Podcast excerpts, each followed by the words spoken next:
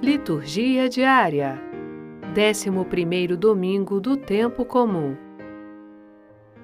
Primeira leitura. Ezequiel, capítulo 17, versículos 22 a 24. Leitura da profecia de Ezequiel. Assim diz o Senhor Deus: Eu mesmo tirarei um galho da copa do cedro, do mais alto de seus ramos arrancarei um broto e o plantarei sobre um monte alto e elevado. Vou plantá-lo sobre o alto monte de Israel.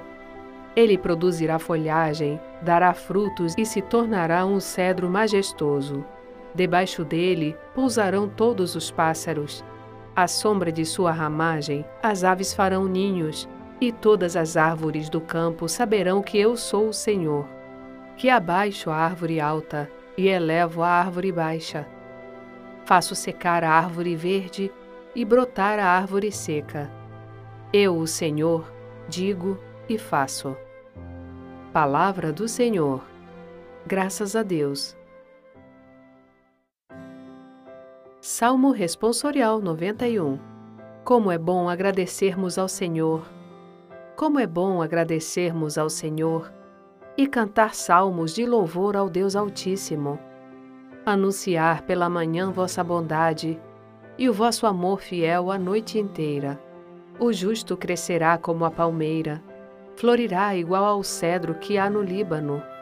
Na casa do Senhor estão plantados, nos átrios de meu Deus florescerão. Mesmo no tempo da velhice darão frutos, cheios de seiva e de folhas verdejantes, e dirão: É justo mesmo o Senhor Deus meu rochedo não existe nele o mal. Como é bom agradecermos ao Senhor.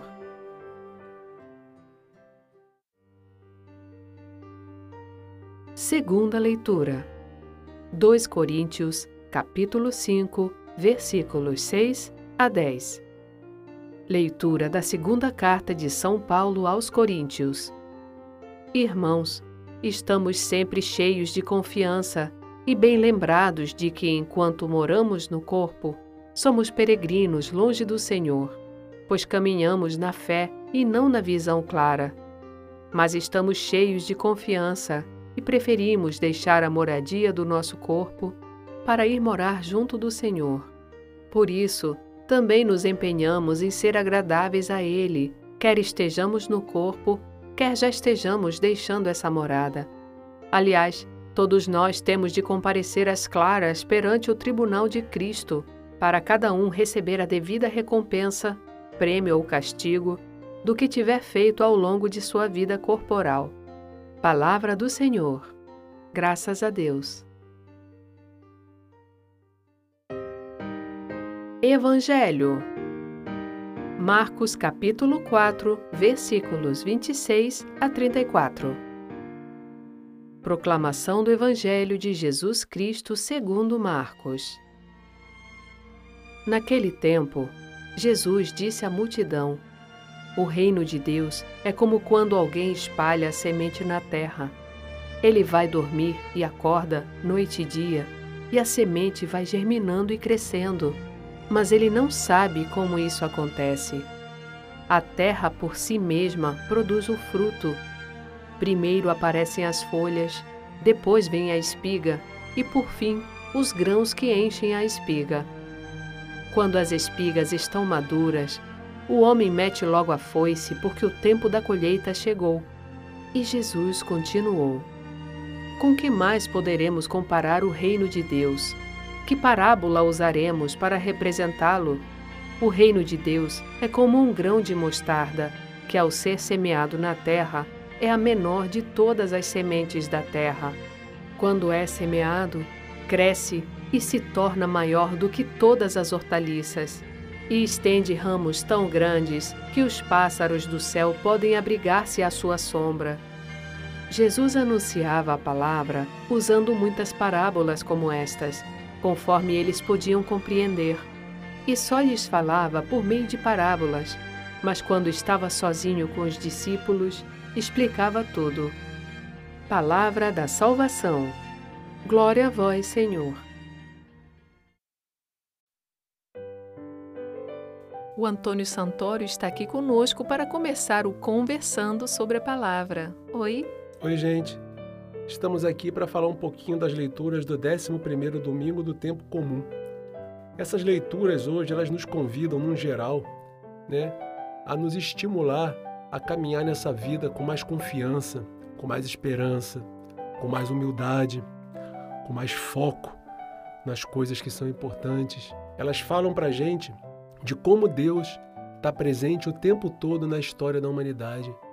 Deus, por mais que o mundo se torne um lugar onde a gente muitas vezes não se sente tão bem, né, por culpa do próprio ser humano, né, Deus ele diz para a gente que ele está sempre presente. E a gente pode ver desde a primeira leitura né, do, do livro do profeta Ezequiel. Esse livro foi foi escrito mais ou menos na época do exílio né, do povo de Deus. O povo estava exilado, tinha sido levado para outro lugar. E o povo era muito descrente da sua, da sua vida voltar ao normal, descrente da presença de Deus. Eles viraram cativos em outro lugar, deixaram de ser um povo independente. E Deus fala através do profeta Ezequiel, ele diz, né, que eu próprio arrancarei um ramo novo e vou plantá-lo num monte muito alto. Na excelsa montanha de Israel o plantarei, e ele lançará ramos e dará frutos, e tornar-se-á um cedro majestoso. Nele farão ninho todas as aves, toda espécie de pássaros habitará à sombra dos seus ramos. E todas as árvores do campo hão de saber que eu sou o Senhor. Então Deus, o que, que ele diz com isso? Né? Ele vai pegar ainda, mesmo no exílio, um pedaço daquele povo e vai transformar aquele povo de novo num grande povo. Através daquele restinho de gente que estava ali, daquele povo exilado, Deus vai fazer renascer o povo de Israel. Era para o povo não desanimar, para o povo continuar, porque Deus faz coisas, isso é uma tônica sempre presente nas narrativas que a gente percebe nos livros da Bíblia. Deus ele gosta muito de pegar o pequeno, o considerado inútil, o desprezível, o ignorado, o humilde, aquele que ninguém acredita. Deus gosta de pegar exatamente esse tipo de pessoa, esse tipo de povo e dele fazer referência, e dele transformar em coisas grandiosas, em maravilhas. Ele exalta o humilde. Né? Não é que Deus goste da pobreza. Quando a gente fala humilde, muitas vezes a gente associa a pobreza. Não, não é isso. Ah, Deus quer que a gente seja pobre, miserável. Não, nada disso. É a humildade do interior do ser humano. Deus gosta disso. Deus pega aquilo e Deus aproveita porque normalmente são os corações mais abertos, os corações flexíveis, os corações propensos a ouvir a palavra de Deus, a pôr em prática os ensinamentos de Deus. Então Deus pede àquele povo que continue tendo esperança, que continue caminhando, que não perca a sua identidade, que toda aquela situação um dia vai passar e aquele povo será transformado novamente num grande povo, no povo eleito, no povo de Deus. Deus vai fazer isso através de um pequeno ramo. Ele diz: Vou pegar um ramo novo. Né? O que é um ramo? Um ramo é um pedacinho. Né? Um ramo é um, princípio de planta. Né? Então Deus pega um ramo novo e transforma numa grande árvore, num cedro frondoso, como ele diz na leitura, aonde os pássaros, onde todas as espécies de pássaros vão fazer ninhos e vão habitar ali. Ou seja, Deus prevê Deus anuncia para aquele povo, desde aquela época em que eles eram cativos, Deus anuncia de novo né, a grandeza de Jerusalém. Né? Jerusalém vai ser esse grande local onde todas as aves e os pássaros vão fazer ninhos, né? a grande cidade, como ela é até hoje referência no mundo. Embora tão disputada por motivos políticos, por motivos é, que a gente muitas vezes não compreende, né? mas por séculos e séculos ela é local de muita batalha, de muita guerra entre religiões, entre povos, enfim, mas nunca perdeu o seu esplendor, nunca perdeu a sua grandeza, né? Nunca deixou de ser o cedro frondoso que Deus criou, que Deus planejou. Então a gente não pode perder essa lição de vista, a gente tem que estar sempre com esse ensinamento dentro de nós. Né? A gente não pode ter, perder a esperança e a gente tem que encarar os dramas e os desafios dos tempos atuais que a gente vive com confiança, com esperança. A gente não está abandonado à nossa própria sorte. Por mais que às vezes a gente possa acreditar nisso, por mais que às vezes as situações possam dizer isso, por mais que possa parecer, né? Mas Deus, Ele está conosco. Ele não desistiu da humanidade. Ele ama o ser humano e ele continua sempre querendo a salvação de todos, querendo que o povo se torne um grande povo.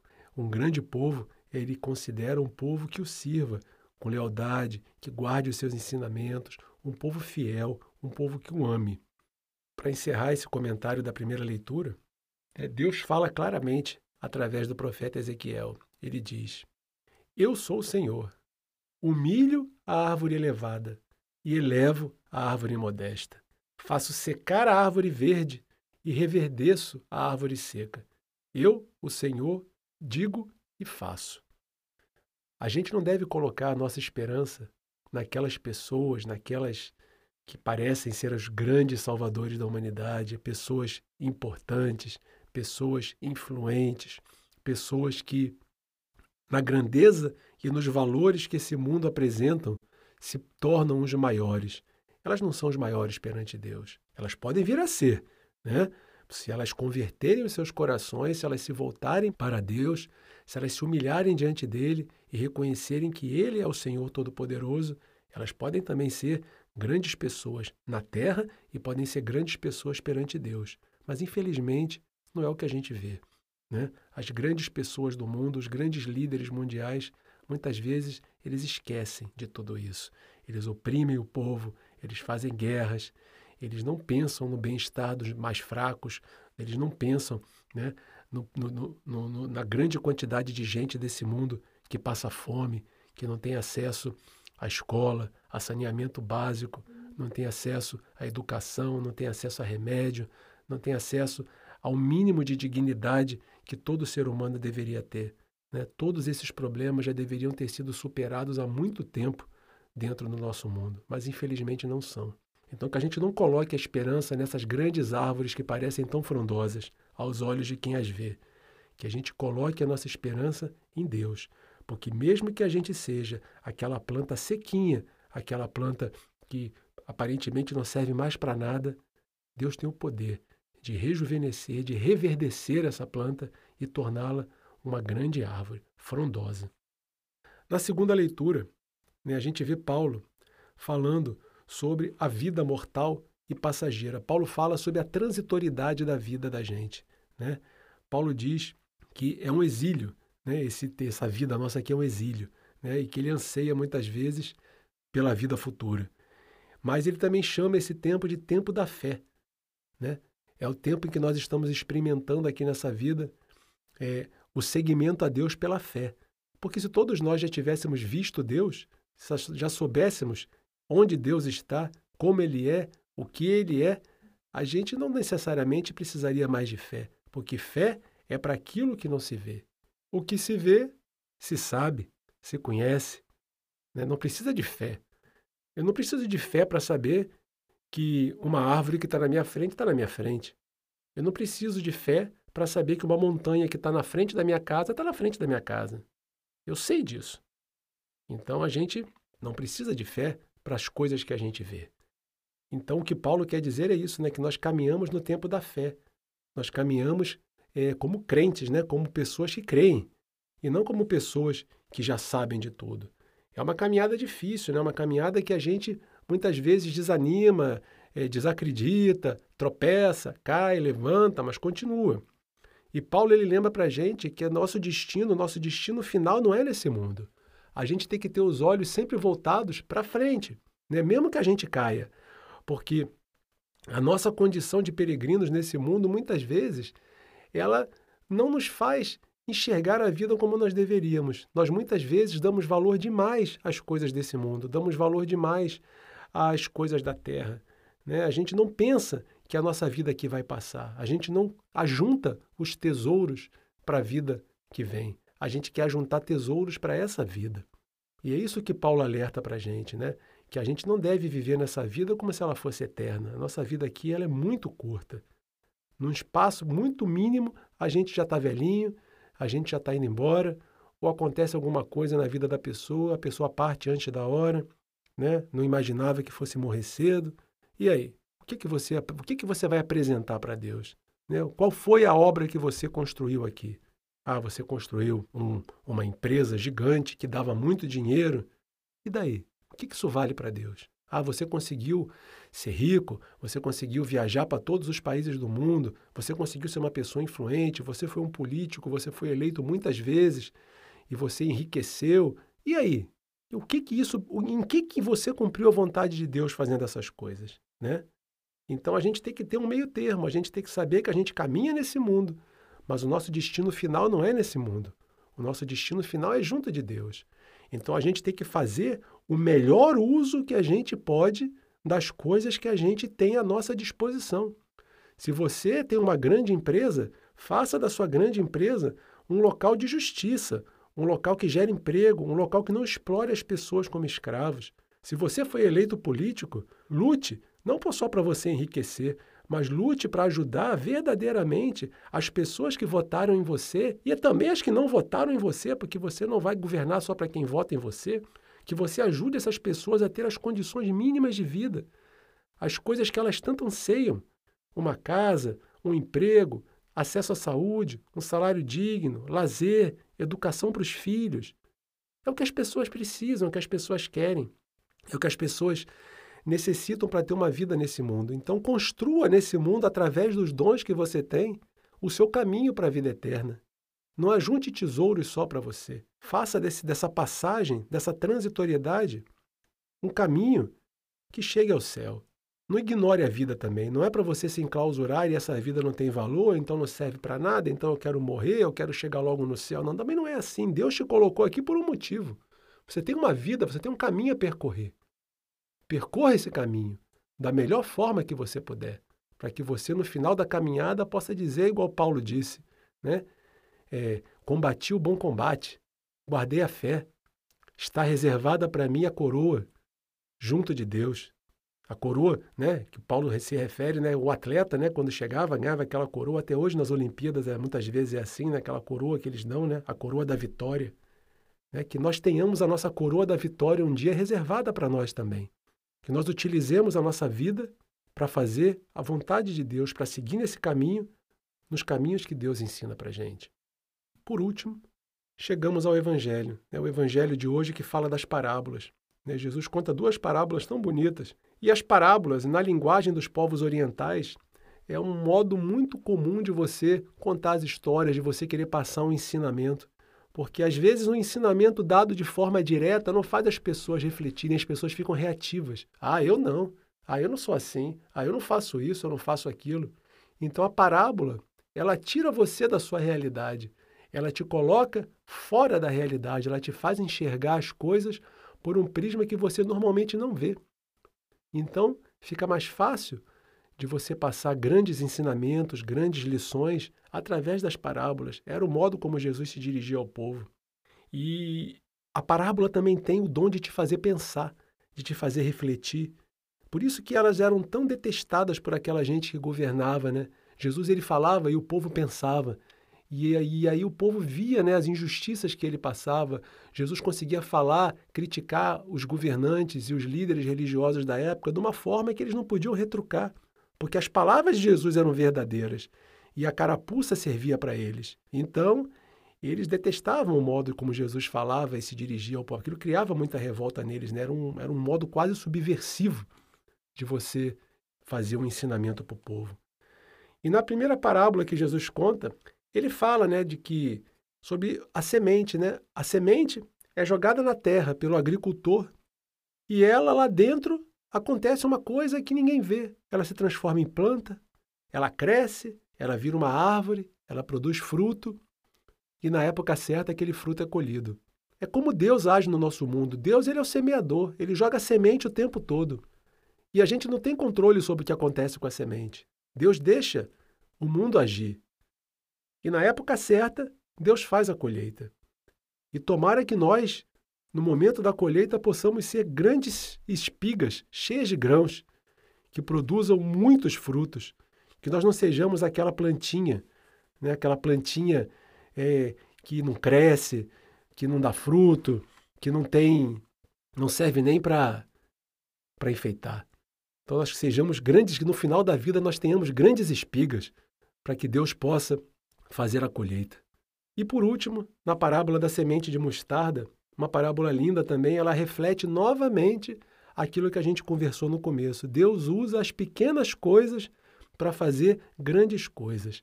A semente de mostarda é a menor de todas as sementes. E quando ela é lançada na terra, ela se transforma na maior das hortaliças. E ela acolhe as árvores, as aves vêm fazer ninho nos seus galhos.